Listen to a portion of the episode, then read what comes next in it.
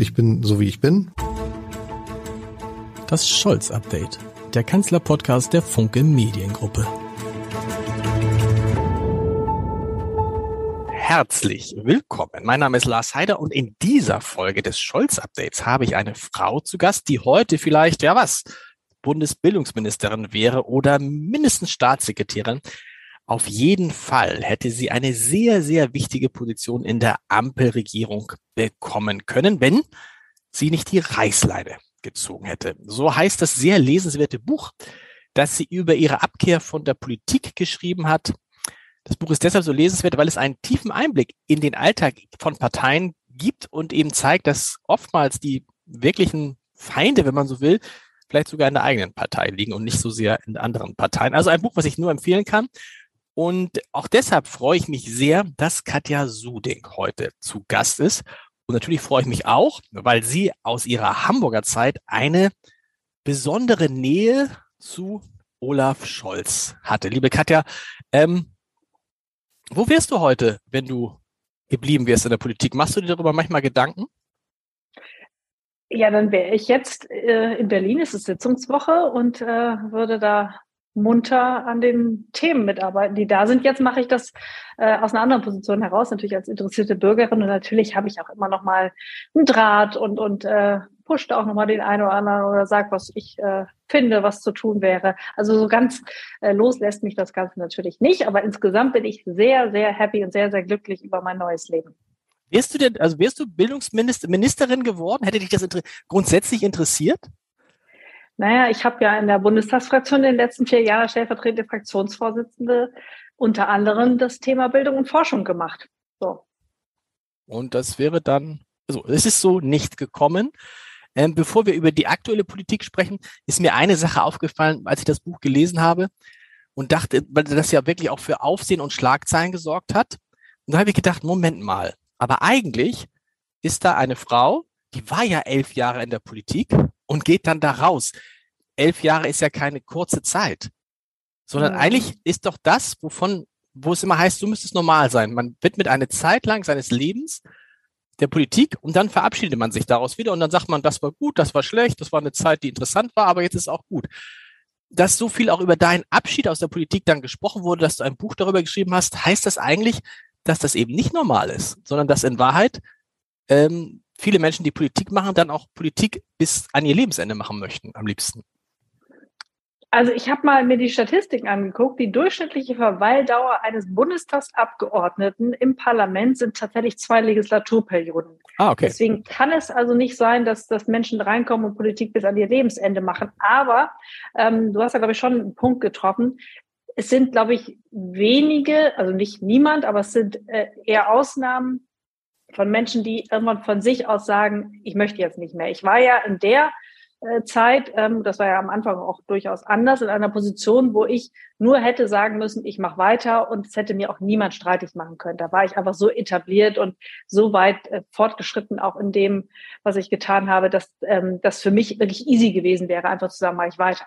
So, und aus so einer Position, und du hast ja auch gesagt, da wäre ja vielleicht noch das eine oder andere ähm, auch Wichtige zu tun gewesen in einer zukünftigen Regierung, jetzt ist die Ampel geworden, dann zu sagen, ähm, ich kehre dem Ganzen den Rücken, das ist doch eher selten, weil ich es ja auch so freiwillig, so selbstbestimmt getan habe. Und das hat tatsächlich große Aufmerksamkeit ähm, gehabt. Und da habe ich auch gemerkt, dass es da viele Menschen gibt, gar nicht nur ähm, in der Politik, sondern auch außerhalb in, in allen möglichen Branchen, Berufen, ähm, die so in Situationen sind, wie ich das ja auch war, die äh, schon irgendwie gemerkt haben, ja, ist alles irgendwie okay, kann man machen, aber eigentlich will ich was anderes mit meinem Leben machen und woher weiß ich eigentlich, was das ist und woher habe ich den Mut, das dann auch umzusetzen und das habe ich eben gemacht und ähm, dadurch, dass es da so ein großes Interesse daran gab, habe ich gesagt, das schreibe ich mal auf. Es hat mir auch gut getan, es war so ein bisschen therapeutisches Schreiben für diesen ähm, Weg von dem einen Leben in ein anderes Leben, aber es, ähm, ich wusste eben auch, das interessiert Menschen. Absolut. Also Buch mal lesen, tiefe Einblicke in die Politik. Wie ist es für dich heute? Wie verfolgst du denn nun die Ampelregierung? Also wir müssen ja wissen, in der Zeit, in der du war, in der du in der Partei aktiv warst, in der FDP Politik aktiv warst, FDP ganz am Boden, FDP gar nicht im Bundestag, FDP wieder in den Bundestag gekommen, am Ende deiner Zeit FDP in die Regierung gekommen. Wie verfolgst du heute deine FDP, in der du immer noch Mitglied bist, in der Ampelregierung? Ja, ich verfolge das schon intensiv, aber es ist natürlich eine andere Distanz da, wenn man nicht selber in der Fraktion sitzt, also eine Stimme hat, ähm, die Stimme ja auch nicht äh, selber erhebt, so ganz direkt, ist da schon eine gewisse Distanz da. Es gibt auch Themen, die ich mir gar nicht oder nur so ganz äh, en passant angucke, aber andere ähm, die mich damals schon interessiert haben oder die mich auch jetzt interessieren. Viel Neues in der Politik, was sich einfach ergeben hat durch die äh, Situation der letzten Monate und Jahre. Das verfolge ich natürlich schon extrem intensiv. Da habe ich auch eine klare Meinung und äh, die kommuniziere ich auch. Und wie gesagt, da bin ich auch immer noch im Austausch und ähm, ja, kann da auch so ganz locker nicht lassen. Also ich würde sagen, eine sehr, sehr interessierte Bürgerin mit ähm, natürlich nochmal einem Background, der vielleicht noch intensiver und anders ist als der der meisten Menschen. Und schlägt sich die FDP gut in dieser Ampel aus deiner Sicht? Ja, es ist natürlich eine extrem schwierige Situation und also insgesamt ähm, ja, ähm, klar, äh, die FDP verhindert eine ganze Menge. Ähm, das sehe ich, das sehen, glaube ich, auch viele. Das alleine reicht aber natürlich nicht, um, um in so einer Regierung auch, auch Spuren zu hinterlassen. Und ähm, ja, ich kann das natürlich jetzt von außen auch immer so leicht sagen. Da wünsche ich mir natürlich ähm, teilweise mehr FDP in Reinform. Also ich bin nicht damit einverstanden, wie man mit dem neuen Infektionsschutzgesetz umgeht. Ich würde auch viel mehr einen Schwerpunkt darauf setzen, gerade in einer so schwierigen Zeit, wo wir jetzt sind, ähm, zu sagen, wir müssen jetzt in, in Zukunft investieren. Das wussten wir eigentlich immer schon. Aber wann, wenn nicht jetzt, wäre doch mal ein Zeitpunkt, wirklich ganz radikal zu sagen, wir müssen unser Land zukunftsfähig machen durch Bildung, durch Forschung, durch Infrastruktur, durch Digitalisierung. Und da ist mir das Ganze oft ein bisschen zu lahm. Also so sehr ich verstehe, dass wir in einer schwierigen, ähm, beim schwierigen Winter, den wir vor uns haben, äh, bestimmte Menschen entlasten müssten, das sehe ich auch. Aber noch viel mehr äh, müssen wir einfach auch noch weiter in die Zukunft gucken und müssen dieses Land fit machen. Man hat ja so ein bisschen den Eindruck, wenn man jetzt in den Winter guckt, dass für einen Teil der Menschen was getan wird, aber für die, die so ein bisschen, die immer so rausfallen bei den Dingen, ne? also die irgendwie ganz gut verdienen, aber nicht sehr gut, ne? Mhm. die irgendwie äh, so gerade so hinkommen im Monat, wo es aber auch mal knapp werden kann. Für die, das ist auch so eine potenzielle FDP-Klientel, für die bleibt am Ende dann immer, die tragen oft die Last in allen Bereichen, aber kriegen relativ wenig Unterstützung. Ja, das stimmt, weil man natürlich schnell den Blick auf die wendet, ähm, für die es wirklich richtig eng wird oder sogar so eng, dass gar nichts mehr geht. Und das ist auf der einen äh, Sicht ja auch, auch total verständlich. Aber am Ende ähm, schadet das unser Land. Und da geht es mir gar nicht nur darum, dass ich diese, sagen wir jetzt mal, Mittelschicht, was, was du da gerade beschrieben hast, dass ich sie jetzt monetär entlaste. Sicherlich, da kann man was machen. Das ist aber gar nicht mein, mein Hauptpunkt, sondern es geht mir darum, dass ich äh, diesen Menschen oder insgesamt unserer Gesellschaft einfach ermögliche, ähm, nach vorne zu gehen. Also beste Schulbildung, gute frühkindliche Bildung, Kita ist die, die top ausgestattet sind, äh, tolle Erzieherinnen, eine Infrastruktur, die funktioniert, Digitalisierung, die funktioniert, Hochschulen, also alles, was, was unsere Zukunftsfähigkeit sichert. Äh, und stattdessen erleben wir, also ich finde ja, dass, dass wir hier eine, eine ganz ängstliche Gesellschaft geworden sind, die sich vor sämtlichen Risiken schützen will, sie ja auch Corona, die dafür in Kauf nimmt, dass wir unser Land abschließen, dass wir hier gar nichts mehr erwirtschaften können, dass wir in Kauf nehmen, dass unsere Kinder monatelang nicht in die Schule gehen können. Das ist einfach nicht, meine Vorstellung von einer, von einer, einer Gesellschaft, die einfach auch mal mutig voranschreitet, die einfach mal macht und, und geht und äh, sich stattdessen aber ähm, gegen alles absichern will und dadurch auch in Kauf nimmt, wie gesagt, dass wir weitestgehend das äh, Leben hier abwürgen und dementsprechend ja auch, auch Einnahmen, die, die der Staat sonst gehabt hätte. Wie ängstlich konnte man sehen? Das hat mich so ein bisschen erschrocken, wenn dann im, in, im eigenen Umfeld auf einmal Leute Heizstrahler kaufen und in Deutschland allen Ernstes 600.000 Heizstrahler verkauft werden. Das ist dieses wovon du eben gesprochen hast, die Leute eben in, in schierer Panik und in schierer Vorsorge sagen, dann kaufe ich halt einen Heizstrahler, da verballere ich zwar so unglaublich viel Strom mit, aber um Gottes Willen, ich darf ja nicht frieren. Das darf, ich habe ja solche Angst da, da, da, davor, dass es kalt wird, also kaufe ich mir einen Heizstrahler, 600.000 Stück verkauft.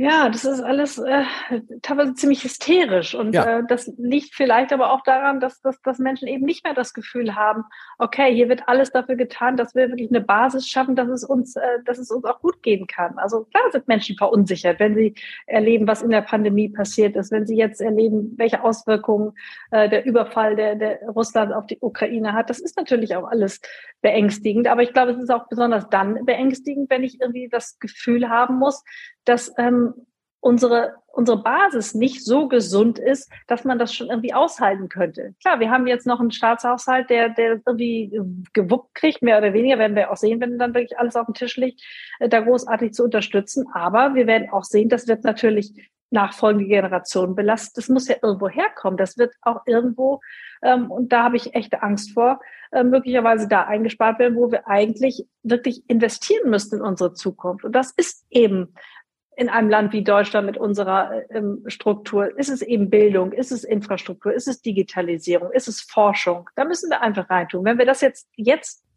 weiter versäumen, das haben wir ja auch schon lange versäumt in den Jahren, dann werden wir das natürlich in der Zukunft merken, dann wird das irgendwann auch nicht mehr aufzuholen sein. Und davor ähm, habe ich Angst. Ich glaube, das spüren die Menschen auch, dass das irgendwie so alles äh, echt auf Kante genäht ist. Und du hast einen schönen Punkt gebracht, gerade mit dem, die Menschen sind hysterisch. Und wenn man sich dann die Regierung anguckt, die drei Teile der Regierung, Olaf Scholz kann man viel vorwerfen, aber Hysterie glaube ich nicht. Christian Lindner kann man auch, zu Christian Lindner kann man einiges sagen, aber hysterisch habe ich ihn nicht erlebt, du auch Nein, nicht. Nein, sind die beide nicht. Sind Nein. die beiden nicht. Also, woher kommt diese Hysterie aus der Regierung? Und da muss man ja sagen, die kommt von den Grünen oder? Die Grünen, die in, in, in, in, dieser, in dieser neuen Art der politischen Kommunikation alles auf dem Tisch, alles sagen, was man will, die Menschen mitnehmen mit ihren Zweifeln und Ängsten, aber Robert Habeck und Annalena Baerbock schüren die nicht gerade Ängste, wenn Annalena Baerbock in einem Nebensatz geschenkt, aber von der Gefahr von Volksaufständen spricht. Wenn äh, Robert Habeck in dieser wunderbaren Art ihm zuzuhören, diesem erzählerischen Ton, aber natürlich spricht darüber, was passiert, wenn auf einmal der Wohlstand weg ist und dass wir uns alle einschränken müssen. Also sind die Grünen für diese Hysterie, die du gerade, äh, glaube ich, zu Recht festgestellt hast, im Wesentlichen verantwortlich?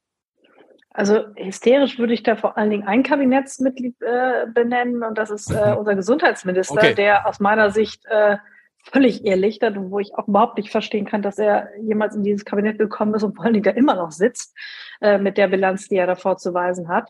Ähm, der macht seinen Job nicht, aber schürt die ganze Zeit Ängste. Ähm, das ist mir schleierhaft. Während, da kann ich mal kurz zitieren, ganz lustig war ich äh, am, am Montagabend bei der Verleihung des Hamburger Gründerpreises äh, in der Fischer Auktionshalle, da war Peter mhm. Tschentscher auch, Hamburger Bürgermeister, und traf auf ein Unternehmen, das in den vergangenen zwei Jahren sehr, sehr viel Geld gemacht hat ähm, mit diesen Stäbchen, die man sich in die Nasen steckt. Ja. Und dann begrüßte Peter Tschentscher denjenigen mit den Worten, ja, für Sie ist es ja eigentlich schade, dass die Pandemie vorbei ist. Will also sagen, selbst bei jemandem, der Arzt ist, der sich damit auskennt, der Bürgermeister ist, der vorsichtig ist, selbst für den ist diese Pandemie vorbei. Und man hat tatsächlich den Eindruck, der Einzige, für den sie nicht vorbei ist, ist äh, Karl Lauterbach. Vielleicht auch, weil der dann weiß, dann ist auch irgendwie das, die Sache mit mir mehr oder weniger vorbei, wenn diese Pandemie mal erledigt ist. Ja, schön, dass du das auch so siehst. Ich glaube auch, dass ein wesentlicher Bestandteil seiner ähm, Panikmache und seiner Hysterie eben die Angst vor dem eigenen Bedeutungsverlust mhm. ist. Und das ist natürlich äh, ganz schlechtes Motiv, äh, Politik zu machen und ein, ein, äh, eine, ein Ministerium zu führen. Also das halte ich schon für sehr, sehr schwierig. Aber wir haben ja auch über die Grünen gesprochen. Also die würde ich auch nicht hysterisch ist da, glaube ich, das falsche Wort. Aber ähm, was mir an den Grünen so missfällt, ist, dass sie eben sehr stark äh, ihre ideologische Sache durchziehen, ganz egal, also auch, auch völlig frei von, von Fakten. Und dass sie eben, ähm, sie sind eben genau das Gegenteil dessen, was, was ich meine mit investieren in die Zukunft. Also Zukunft ist eben Technologie, ist äh, Forschung, sind äh, neue Dinge. Und bei den Grünen ist es ja genau das Gegenteil. Sie glauben, etwas als richtig erkannt zu haben, ähm, mit ihrem natürlicherweise begrenzten Horizont als, als Politiker und als Nichtwissenschaftler und ähm, wollen das dann einer, dass dieses für sich als richtig erkannte Wissen einer ganzen Nation überstülpen. Also das sieht man an der Debatte um, um äh, das Elektroauto und den Verbrennungsmotor. Ich habe gar nichts gegen Elektroautos, sollen sie gerne weiter forschen. Ich weiß aber, welche Probleme es da auch gibt. Ich glaube, jeder, der sich damit beschäftigt hat, weiß, welche Probleme ähm, die Erzeugung und die Entsorgung von Batterien äh, bedeutet, welche, welche Schwierigkeiten wir haben, wenn wirklich nennenswert viele Elektroautos geladen werden müssen. Und in solchen Kontext ist es mir völlig schleierhaft, warum ich mich so sehr auf eine Technologie kapriziere und ähm, allen Ernstes den Verbrennungsmotor verbieten will, der ja die Basis dafür ist, äh, dass synthetische Kraftstoffe, die ja auch ähm, entweder CO2-frei oder sehr, sehr CO2-arm fahren können und die ja schon weit in der Entwicklung sind, denen ich ja damit die Basis entziehe. Also mir, mir ist das schleierhaft, wie man so von oben herab, ohne ein wirklich umfassendes Wissen, sagen kann, so und so machen wir das Ganze jetzt und, und dadurch in, in Kauf nimmt, dass wir uns weiterentwickeln, dass geforscht wird, dass wir eine Zukunft schaffen. Und zwar eine vernünftige Zukunft. Hast du den Eindruck, wie ihn häufig Julian Reichelt, der ehemalige Chefredakteur der Bildzeitung, in seinem umstrittenen Blog äh, Achtung Reichelt ähm, äußert, aber wo er vielleicht einen Kern doch dann richtig benennt, nämlich, dass es für einen größeren Teil der Gesellschaft eigentlich niemanden mehr gibt, der sich der Probleme dieses Teils annimmt, bewusst, sondern das ist immer, die Grünen haben ihre Klientel, die FDP hat auch eine kleiner werdende Klientel, bei der SPD und bei der CDU weiß man nicht so genau, aber die, über die wir gesprochen haben, die so in der Mitte sind, die dann die, die, die nicht entlastet werden, die, die aber die Lasten tragen, die so gerade über die Runden kommen, die auch mal sagen, das und das gefällt mir nicht, dass denen so ein Sprachrohr fehlt? Ja, ich glaube, die Gefahr ist groß, auch, auch sicherlich bedingt durch, durch soziale Medien, dass sich da Gruppen äußern, die ähm, am Ende verhältnismäßig klein sind, die aber extrem laut sind und die mhm. auch im politischen Berlin, und das ist natürlich auch ein Stück weit eine Blase, ähm, vielleicht stärker gehört werden als andere. Und das ist vielleicht eben gerade nicht die Mittelschicht, die sich in den sozialen Medien tummelt und, und da ähm, äh, lautstark äh, die Meinung kundtut, weil die einfach zur Arbeit gehen, ihre äh, Kinder versorgen, äh, ihre Angehörigen pflegen und irgendwie ähm, über die Runden kommen wollen und dieses Land am Laufen halten und vielleicht nicht die Zeit haben, sich äh, irgendwie ähm, auf Straßen festzukleben, den ganzen Tag auf Social Media rumzuhängen, äh, Leute zu bepöbeln und Kampagnen zu machen. So, da verschiebt sich, glaube ich, ein Stück weit auch was, dass man einfach Menschen als lauter wahrnimmt, als sie äh, eigentlich sein müssten. Und davor ist, glaube ich, auch der eine oder andere Politiker nicht gefeit. Du hast gerade die Berliner, die Berliner Blase angesprochen, die auch ja viel in der Kritik ist. Ist es eine Blase, die so ein bisschen dazu neigt, die Grünen zu verehren? Weil das so, weil, weil, weil man halt solche Leute wie diese Blase, diese solche Leute wie Robert Habeck, den Philosophen, den Erzähler toll findet? Toller findet als zum Beispiel Christian Lindner, der irgendwie äh, vielleicht nicht so äh, famos ja. äh, formulieren kann, äh, sprechen naja, kann? Christian Lindner kann, glaube ich, mindestens so famos formulieren. Äh, zumindest tut er das äh, mit einer Substanz, die Robert Habeck ja in weiten Teilen abgeht. Also wenn, wenn so Robert Habeck redet, dann hört sich das irgendwie wunderschön an, aber da frage ich mich manchmal, where's the beef? Also was hast mhm. du jetzt, was wolltest du mir jetzt eigentlich sagen? Also ich finde da oft dann die, die Aussage nicht. Das sind einfach dann nur schöne Worte und äh, da ist mir dann ein Christian Lindner, der ja auch ein brillanter Rhetoriker ist, aber dann auch ähm, eine Botschaft äh, trägt. Die muss ja nicht jedem gefallen, aber deswegen ist eine Botschaft drin. So, das ist mir da durchaus lieber. Aber was natürlich stimmt, und da braucht man gar nicht in die Berliner Blase zu gucken, das ist natürlich in weiten Teilen unserer medialen Landschaft, bin ich mal gespannt, wie du das siehst, ähm, natürlich eine äh, ganz große Sympathie für Grüne, vielleicht auch für die SPD gibt. Also so in diesem linksgrünen ähm, SPD-Lager findet man natürlich viel mehr Journalisten, die sich da zu Hause fühlen und die teilweise ja wirklich auch Kampagne und äh, machen und Aktivisten sind, als Anhänger äh, von, von äh, Konservativen oder Liberalen. Das muss man ja mal sehr, sehr klar so formulieren. Das stimmt. Ich kann noch, was die SPD anbelangt, da bin ich, da weiß ich nicht, ich war lange Zeit, vielleicht erinnerst du dich, der Einzige, der irgendwie äh, Olaf Scholz noch interessant fand. Also ja, so, so groß, erinnerst dich, und so, und so, so groß ist die Begeisterung für Olaf Scholz. Aber ich sehe das auch tatsächlich, also was so grüne Ideen anbelangt, die finden einen fruchtbaren Boden, sagen wir es mal so, ja. in größeren Teilen der Medien. Ähm, das hat vielleicht auch tatsächlich da, und da, da muss man, glaube ich, auch als, als, auch als wir als Medien müssen uns natürlich fragen, was machen wir da falsch und wollen wir jetzt, so ähnlich wie die Politik, äh, bestimmte Leute, die eben nichts rechts sind und auch noch gar nicht rechtsradikal oder auch nicht populistisch, aber die müssen sich ja auch wiederfinden. Und die Gedanken von diesen Menschen müssen sich wiederfinden.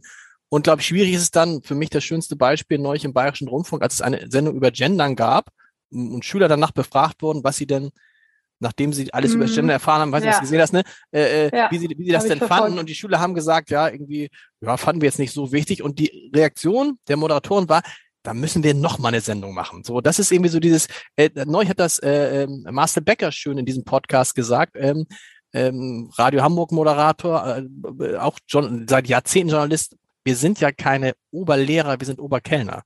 Und ich glaube, das müssen viele, das muss man gerade jetzt ist dieses, dieses Dienstleistung, die den, den der Journalismus bringen muss, der ist, glaube ich, vielleicht im Moment noch wichtiger äh, immer schon wichtiger, aber dieses Oberlehrerhafte, das passt gar nicht, aus meiner Sicht gar nicht in die Zeit.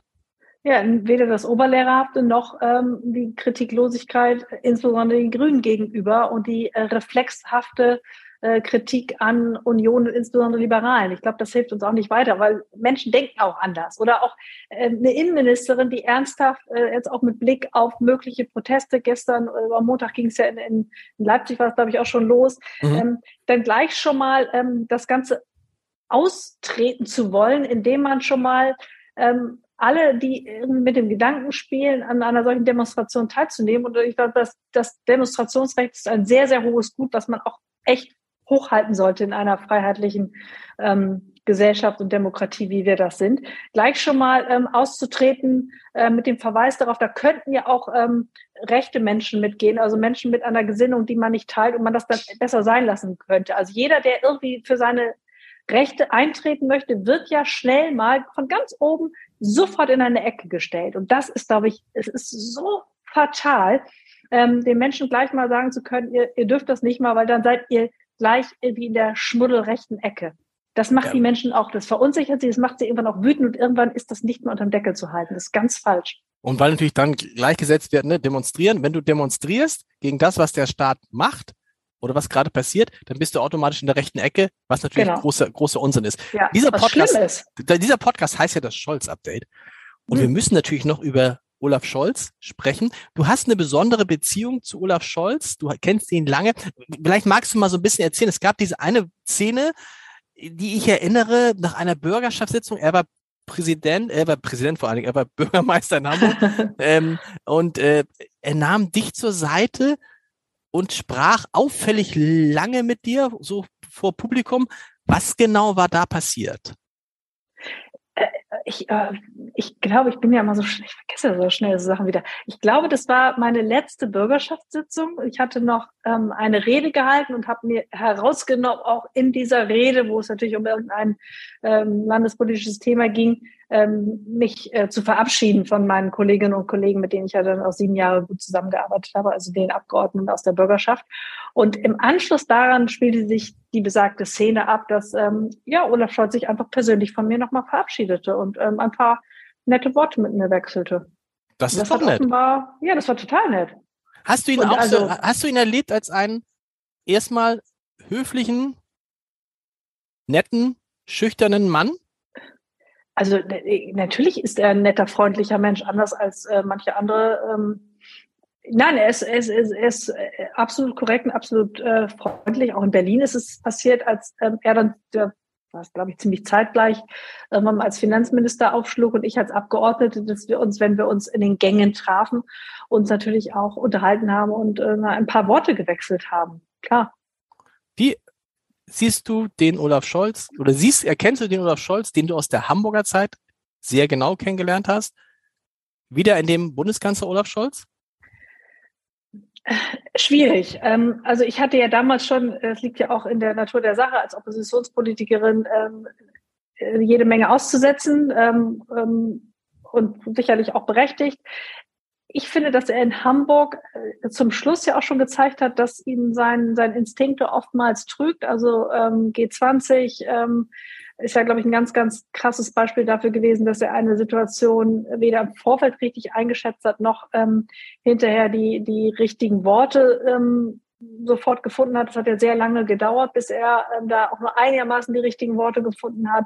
Äh, ich fand ihn ähm, schwierig bei der Olympiabewerbung. Da fand ich, dass er die falsche Strategie äh, gefahren hat. Ich fand ihn ähm, schwierig ähm, beim Rückkauf der Energienetze. Da hat er aus meiner Sicht einen strategischen Fehler gemacht, der Hamburg sehr, sehr, sehr viel Geld gekostet hat. Ähm, so, da gab es immer schon Themen, mit denen ich ähm, echt gehadert habe. Ich finde aber, dass er äh, in Hamm, in, im, im Bund vieles ähnlich falsch macht wie in, in, in, äh, als Hamburger Bürgermeister, aber dass die Auswirkungen natürlich noch viel gravierender sind, ähm, als sie das in Hamburg waren. Also seine Art, und da glaube ich, kann jeder Hamburger Journalist ein Liedchen drüber singen, ähm, Fragen nicht zu beantworten. Also ich kenne viele Kollegen, ich weiß nicht, wie du das gesehen hast, von dir, die irgendwann mit ihm keine Interviews mehr machen wollten, weil er ja einfach auf Fragen nicht geantwortet hat, sondern immer entweder ein Ja oder Nein oder eine völlig andere Antwort gegeben hat, sich also schlickt und einfach geweigert hat, äh, Dinge zu beantworten. Und ähm, ich fand schon schwierig, dass man ihm das in Hamburg hat durchgehen lassen, aber als Bundeskanzler ist es natürlich nicht einfach nur ein nice uh, to have, wenn äh, ein Bundeskanzler gut kommunizieren kann und sich erklärt. Das ist unbedingt notwendig. Das ist schon notwendig in ganz normalen Zeiten, dass es da eine Identifikationsfigur gibt, die auch mal erklärt. Das ist aber erst recht notwendig, wenn wir hier gerade aus einer Corona-Pandemie kommen, äh, wo der Gesundheitsminister partout nicht möchte, dass sie endet und wir gleichzeitig in eine sehr, sehr schwierige Krise rutschen, äh, ausgelöst durch den ähm, ähm, Ukraine-Krieg. So, und dann einen Bundeskanzler zu haben, der äh, im Prinzip abtaucht und wenn er mal da ist, äh, irgendwas äh, erzählt, was, was für Menschen überhaupt nicht greifbar ist. So, da, da, da fehlt einfach was. Und wenn dann auch noch die eklatanten Erinnerungslücken dazukommen, äh, die wir ja seltsamerweise bei einem Bundeskanzler, der sich ja immer dafür gerühmt hat, ähm, wie famos sein Gedächtnis ist und äh, wie detailliert er in sämtlichen Themen äh, ist, ähm, dann wird es echt schwierig man weiß ja, um das letzte Mal äh, abzuräumen, sozusagen, du und ich und viele andere wissen, natürlich erinnert er sich an die Gespräche. Natürlich weiß er wahrscheinlich auch relativ genau, worüber gesprochen wurde. Nicht den Wortlaut, aber er weiß, aber das ist einfach die Strategie. Ne? Er darf sich an nichts erinnern, weil in dem Moment, wo er sich an eine Sache erinnert, nimmt ihm keiner ab, dass er sich an die anderen Sachen nicht erinnert. Das ist, äh, so ist es und dabei wird es wahrscheinlich bleiben. Das wird ja auch immer an ihm hängen bleiben. Ja, und zu Recht. Man stell dir das mal vor, du wärst in so einer Situation, du wärst jetzt vor dem PUA geladen und müsstest Auskunft geben. Ähm, wenn du nichts, äh, alles richtig und gut gelaufen wäre, dann hättest du ein sehr großes Interesse daran, dich sehr präzise zu erinnern und sämtliche Verdachtsmomente aus dem Weg zu räumen. Absolut. Und dafür auch präzise ähm, Daten zu liefern, dass da alle, die ihm da was wollten, einfach sagen müssen, okay, wir haben uns hier geirrt. So, das macht er aber nicht. Und warum macht er das nicht? Der ist ja nicht total verblödet. Ähm, da wird also irgendwas sein. So. Meinst du? Ja, aber ich glaube, ich glaube tatsächlich nicht, dass er Einfluss genommen hat. Dass er Einfluss genommen hat. Weil er hat jetzt beim letzten, bei der letzten Sitzung 20 Mal gesagt, es hatte keine politische Einflussnahme gegeben. Das heißt, wenn es sie doch gegeben hätte, hätte der Bundeskanzler der Bundesrepublik Deutschland 20 Mal gelogen innerhalb von zwei Stunden. Das glaube ich nicht. Aber natürlich, was ich, was ich auch nicht glaube, ist, dass er sich nicht daran erinnert, erstens, dass er sich mit denen getroffen hat und zweitens, dass sie dann natürlich, worüber sollen die gesprochen haben? Über den HSV? Nein. Die ja, aber dann erklären wir doch mal, warum, was soll denn daran eine gute Strategie sein, dann nicht die Verdachtsmomente aus dem Weg zu räumen. Ich meine, niemand in diesem Land, und es gibt ja selbst Umfragen, ich glaube, die, die Zahl ist noch viel höher, wenn schon 70 Prozent der Bundesbürger glauben, dass er lügt. So, dann ist das schon ein Problem. Dann muss man doch irgendwie eine andere Strategie fahren. Das ist doch irrsinnig, ich, ich, ich dass sich ein Bundeskanzler in so eine Situation, warum legt er nicht alles auf den Tisch, wenn alles okay gelaufen ist? Da kann er doch die Karte auf den Tisch legen. Ja, weil wahrscheinlich am Ende hm, bestimmte Sachen eben nicht so sind, dass er möchte, dass sie an die Öffentlichkeit kommen. Und deshalb sagt er lieber, ich erinnere mich an gar nichts, da kann ihm keiner vorwerfen, dass er sich an manche, das sieht man ja auch, wenn er irgendeine Sache ändern würde, dann würde er sagen, ach guck mal, daran erinnern sie sich, aber warum erinnern sie sich nicht daran? Dass das trotzdem unbefriedigend für alle Beteiligten bleibt, da gebe ich dir komplett recht. Das andere mit der Kommunikation, das staune ich ein bisschen. Das staune ich auch über viele Kollegen, die sich jetzt wundern, dass Olaf Scholz jetzt genauso kommuniziert, wie er die letzten 20 Jahre kommuniziert hat, weißt du? Also mhm. äh, mir hat dann neulich ein Kollege gesagt, ja, ich hatte gehofft, als Kanzler ähm, würde er sich jetzt komplett anders äh, verhalten. Und dann habe ich nur für mich gedacht, na ja, der fühlt sich doch jetzt bestätigt dass er so ist, wie er ist, weil damit ist er ja Kanzler geworden. Und alle haben ihm ja gesagt, er soll anders werden. Aber nein, mit dieser Art zu kommunizieren ist er Kanzler geworden. Warum sollte er jetzt daran was ändern? Ja, das mag ja für ihn äh, persönlich also, also nur aus seiner Sicht, seine Sicht, genau. beschränkten genau. Sicht irgendwie äh, eine Logik haben. Aber ich finde, ein Bundeskanzler sollte schon in der Lage sein, äh, zu verstehen, dass ich als Kanzler eben auch eine, eine, gerade in einer Demokratie schon eine Figur auch sein muss, die transparent ist, die kommuniziert, die auch mal eine Orientierung gibt, die, die, die, die informiert, die offen ist, die eine, eine gewisse Transparenz hat. Also, also ich, mir ist es schleierhaft, warum ähm, er nicht versteht, in welcher Funktion er ist. Also auch aus einer demokratietheoretischen Sicht ist er einfach nicht einfach nur jemand, der ähm, mit der Art, wie er ist, äh, ich glaube noch nicht mal, dass das richtig ist, dass er durch seine Art dahin gekommen ist. Ich glaube, das sind ganz andere Ursachen, aber einfach nicht zu verstehen, was seine Aufgabe ist. Und seine Aufgabe ist, ähm, transparent zu kommunizieren, Orientierung zu geben, gerade in einer solchen Zeit. Er macht genau das Gegenteil. Das halte ich für fatal. Aber es stimmt nur zum Teil.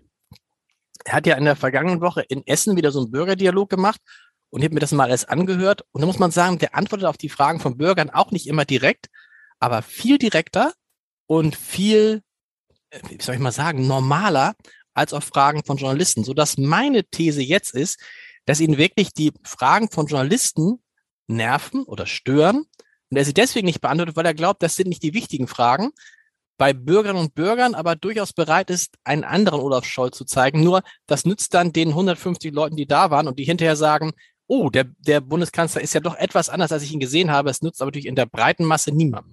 Nee, und deswegen sage ich ja immer Augen auf bei der Berufsfahrt. Also wenn mich die Fragen von allen Journalisten nerven, die, die äh, da um mich herum sind, dann ähm, ja, habe ich wohl was falsch gemacht. Ich meine, mich nervte die Öffentlichkeit auch. Ich bin gegangen. So, vielleicht ja. wäre das ja für Olaf äh, Scholz auch eine Option. Wenn es ihn so sehr nervt, dann gibt es ja auch noch andere Betätigungsfelder für ihn. Aber gut, aber seine, seine These ist ja wahrscheinlich, das ist etwas, das nimmt er mit so, das nimmt er so mit, das ist halt so. Aber er, seine These ist ja wahrscheinlich, dass er es besser kann als viele andere, oder? Das ist, so ist er ja dahin gekommen, wo er ist, dass er immer glaubt, dass er besser, andere können besser über Politik sprechen. So hat das mal sinngemäß gemacht, aber ich kenne mich halt besser in der Politik aus. Stimmt das aus deiner Sicht, aus den Gesprächen, die du mit ihm geführt hast? Weil viele deiner Kolleginnen und Kollegen sagen, man kann gegen ihn sagen, was man will, aber er steckt in den Themen schon tief drin und er hat oft noch mal eine andere Idee, wenn ein Problem auftaucht. Also ich will ihm gar nicht absprechen, dass er in, in Themen drin ist und dass er sich mit Themen auskennt. Aber ich komme nochmal zurück auf, auf, auf die Hamburger Zeiten. Also ich finde, dass er zum Beispiel bei Olympia, er wollte ja Olympia, denn da gab es ja den Volksentscheid, 2017 war das, glaube ich. Ja. Nee, warte, 2005, 2005, nee, 17 war die Elbphilharmonie eröffnet, ich glaube, es war 2015. Parallel zur Flüchtlingskrise. Das ist ja, das hat das Ganze überschattet. Dann waren, glaube ich, die Anschläge in Paris. Ich check das nochmal. Und wenn, es, wenn wir es falsch gesagt haben, schneide ich es genau. raus. Ja, genau. Aber in ähm, der Zeit war das ungefähr.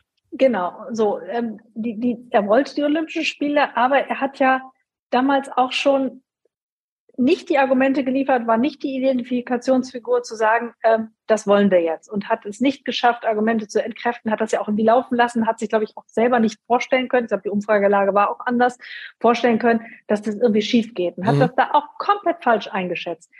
Rückkauf der Energienetze. Er hat damals ähm, gesagt, ähm, wir machen ähm, 25,1 Prozent ähm, und äh, das, das äh, alles können wir, ich krieg's gar nicht mit zusammen. Er hatte damals jedenfalls auch, wollen wir auch wenn ich hier zu sehr in Details gehe, ja. einen strategischen Fehler gemacht. Er hat im Prinzip den ähm, Gegnern, dem mit den Gegenargumenten komplett was ins Messer geliefert und dann hat es ja auch nicht funktioniert. Also er hat da auch das, was er für richtig erhalten hat, nicht bekommen, weil er strategische Fehler gemacht hat. Von G20 brauchen wir, glaube ich, gar nicht sprechen, dass er sich da komplett geirrt hat und da auch im Tun äh, nicht die richtige Wortwahl getroffen hat, ist, glaube ich, auch richtig. Also ich finde den, den so in, ich fand schon damals schwierig, den so sehr in den Himmel zu loben, weil ich immer fand, dass er dafür einfach zu viele Fehler gemacht hat. Aber das Interessante ist ja, alles, was du gesagt hast, stimmt. Und auch jetzt als Kanzler hat er hier einige Fehlentscheidungen getroffen. Aber es ist erstaunlich, wie er das übersteht. Wie er sozusagen weitermacht nach Niederlagen, nach Rückschlägen und trotzdem einfach so weitermacht. Auch das kann ja eine Stärke sein. Ne? Eben, also äh, äh, Frau Kramp-Karrenbauer hat sich nach dem ersten, nach der ersten schwierigen Phase aus der Politik zurückgezogen, ist in, jetzt ganz aus der Politik verschwunden. Olaf Scholz hätte mehrere Gelegenheiten gehabt, mindestens G20, ähm, mindestens seine Niederlage beim Kampf um den SPD-Parteivorsitz, um zurückzutreten.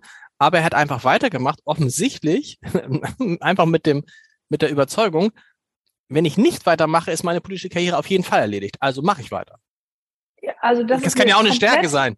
Ja, ist eine komplett richtige Analyse. Aber die Frage, die sich dann jetzt zwingend anschließt, ist, ist das für uns gut? Also was, das mag ja für ihn und seine persönliche Karriere irgendwie gut sein, dass er da wie Teflon äh, klebt und das alles irgendwie aussitzt und irgendwie, ich weiß nicht, wie der nachts noch schlafen kann, keine Ahnung, ist mir auch ehrlich gesagt egal, aber ähm, das ist das eine. Aber die andere Frage ist ja, ist, ist das für unser Land gut, dass wir da jemanden an der Spitze haben äh, mit so eklatanten Kommunikationsdefiziten äh, und, und durchaus, der auch schon gezeigt hat, dass er viele Dinge eben nicht richtig einschätzt. Also wäre es für uns nicht besser gewesen, er hätte dann doch immer mal gesagt, okay, ich werde jetzt wieder Anwalt. Wir werden sehen. Ich, wir werden sehen. Ich bin sehr gespannt, wie die nächste Bundestagswahl ausgeht, aber die ist ja noch ein bisschen lange hin. Was mich, ja. was, was ich interessant fand, ist das Verhältnis von Christian Lindner und Olaf Scholz, was ich falsch eingeschätzt habe. Weil wenn man Christian Lindner zuhörte, und da war ja auch mehrfach zu Gast in diesem Podcast, und der eigentlich immer klare Worte und auch böse Worte in Richtung Olaf Scholz äh, gesagt hat, Und jetzt stellt man im Nachhinein fest, die beiden kennen sich ganz gut. Man traf sich schon mal zum Adventscafé bei Christian Lindner. Die beiden schätzen sich auch. Die beiden haben ja übrigens auch eine Eigenart gemeinsam.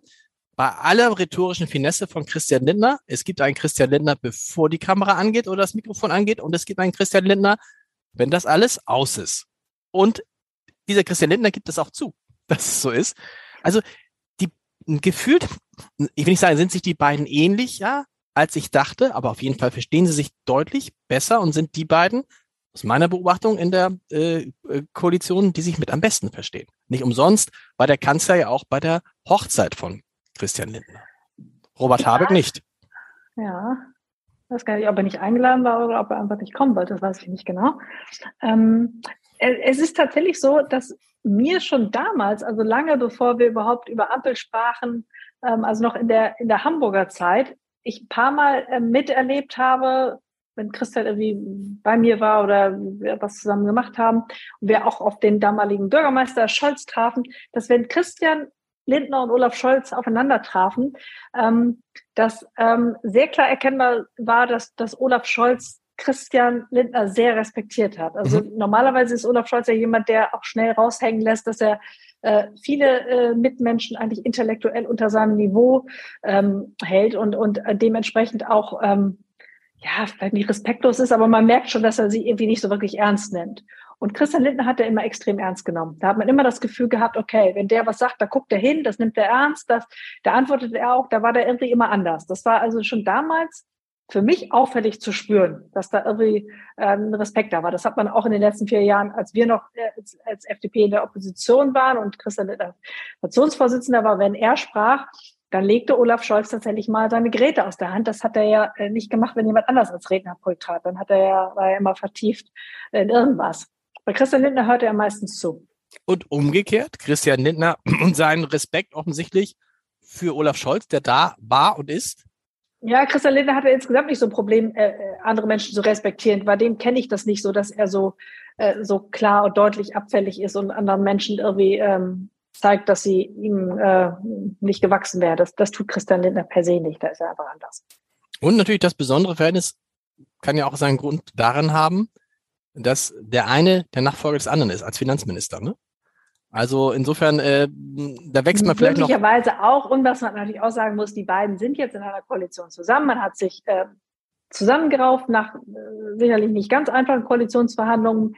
Alle wissen, dass das keine Liebeshochzeit ist, wie man immer so schön sagt, dass es gerade zwischen FDP auf der einen und SPD und Grünen auf der anderen Seite wirklich große programmatische Differenzen gibt. Man ist aber professionell von, von allen Seiten. Man äh, will jetzt zusammenarbeiten. Ähm, jetzt auch im Lichte der, der vielen Krisen, die wir haben, ist, glaube ich, die Notwendigkeit auch nochmal größer geworden, wirklich auch jetzt gut, so gut wie möglich zusammenzuarbeiten. Und da sind die beiden einfach Profis und gehen da einfach auch dementsprechend miteinander um. Absolut. Ähm, bisher war die FDP immer der geborene Partner der CDU. Ist das jetzt eigentlich ein für alle Mal vorbei? Erstens, weil man eben in der Ampelregierung ist, aber zweitens auch, weil es schlicht gar nicht mehr reichen würde.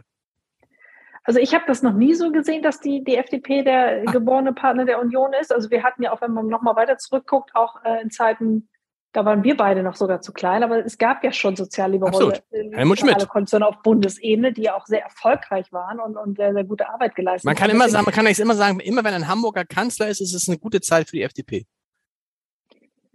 Helmut Schmidt ja. oder Scholz, nein, kann man nicht sagen, aber es ist mir gerade so auf, ja. Ja, ja, wie auch immer. Auf jeden Fall äh, gab es ja schon andere Konstellationen, ähm, nicht nur ähm, in Hamburg, sondern auch auf, auf Bundesebene. Und ähm, klar gibt es in manchen äh, Politikbereichen vielleicht eine größere Nähe zur Union, aber es gibt auch in anderen Politikbereichen, gerade was so das Gesellschaftspolitische angeht, gibt es die vielleicht auch eher mit der SPD und, und auch mit den Grünen. Deswegen ist alles irgendwo ähm, immer mit, mit Schwierigkeiten und mit Kompromisssuche verbunden. Aber insgesamt, äh, glaube ich, sind wir da nicht festgelegt auf einen Partner und sollten das auch nicht so sein. Wir müssen uns einfach als, als Freie Demokraten darauf konzentrieren, unseren eigenen Markenkern immer weiter hochzuhalten, weiterzuentwickeln und ihn auch sichtbar zu machen. Das ist das Einzige, was wir tun können. Und dass wir in Koalition regieren müssen, das sieht unser System einfach so vor. Es ist noch schwieriger geworden, weil es ja, wie du jetzt eben ja auch sagtest, kaum noch für Zweierkonstellationen reicht. die, die politische Landschaft ist da einfach zerklüfteter und ja, es verlangt dann eben von allen noch mehr Kompromissbereitschaft. Und die FDP hat immer dieses, diese undankbare Aufgabe, irgendwie so dazwischen zu stehen. Ne?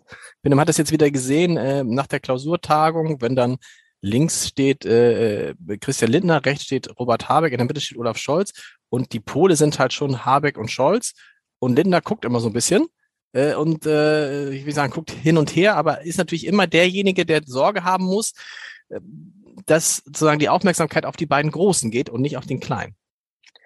Ja, es ist, glaube ich, nicht nur eine Frage von Aufmerksamkeit. Also hier ist dann, wenn man sich jetzt wirklich mal die Programmatik nebeneinander legt und, und die Äußerungen und die, die, Willensbildung, die ja da auch permanent stattfindet, sieht man schon eine größere Nähe zwischen SPD und Grünen auf der einen Seite und, und äh, der FDP auf der anderen Seite. So, das, das, das ist tatsächlich in sehr, sehr vielen, auch zentralen Bereichen ganz klar der Fall.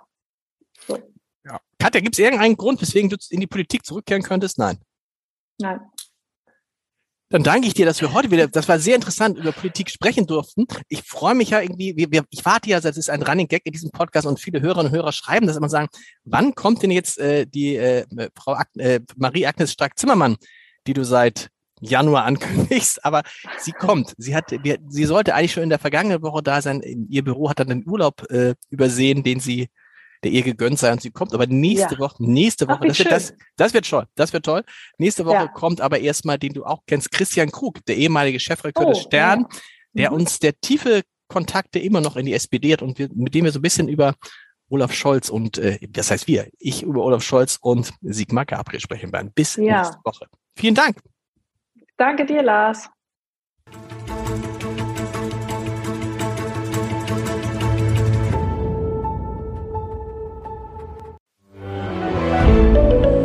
Ein Podcast von Funke.